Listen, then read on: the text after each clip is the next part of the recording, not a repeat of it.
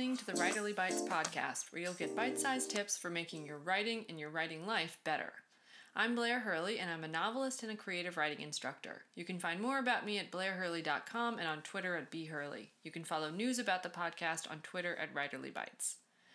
This week's writing tip is Show us what your character loves. In honor of Valentine's Day, I've been thinking about love this week and how it is depicted in fiction. It's an essential ingredient of so many stories a powerful, redeeming, conquering force, a source of emotion, the key destination.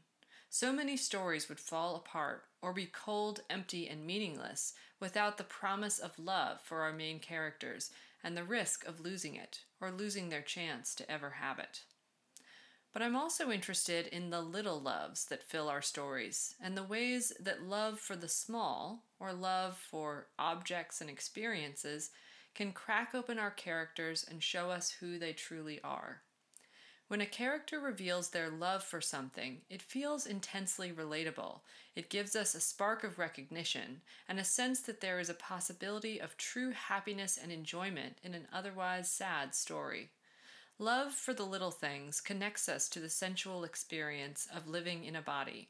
It reminds us of how we connect to the world around us and draw pleasure out of it every day.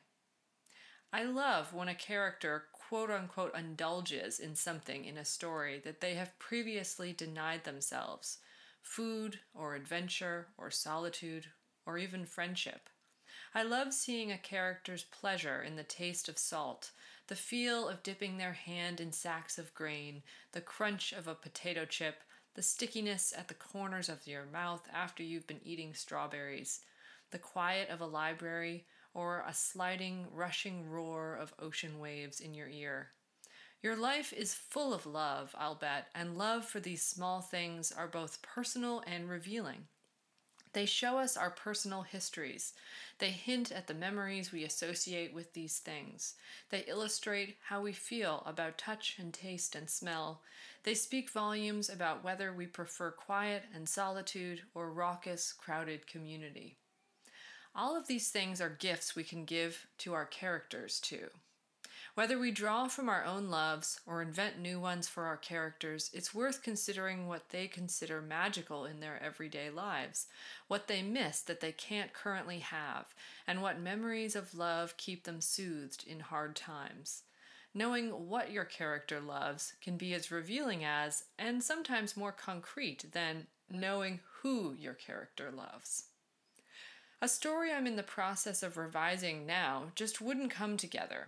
It's a melancholy story of a nun looking back on her life, and her attitude contains a lot of bitterness, a lot of frustration and sadness, and questioning about whether her life choices were the right choices. It colors the story in a pretty gray cast and was making the whole story feel lifeless. But the story started coming together when I realized I had to allow the possibility for love and wonder in her life as well. What gave her joy was as crucial as showing the sources of suffering and indecision in her life. I needed to write that love into the story in order to increase its warmth and humanity. So this week, celebrate love in your writing and focus on the little things. That's always the advice we're given on how to tend to the relationships in our real romantic lives, to notice the small ways we connect and enjoy each other.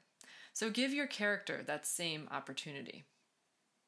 This week's reading recommendation is Looker by Laura Sims. This is a slim, vicious little novel with a great bite to it.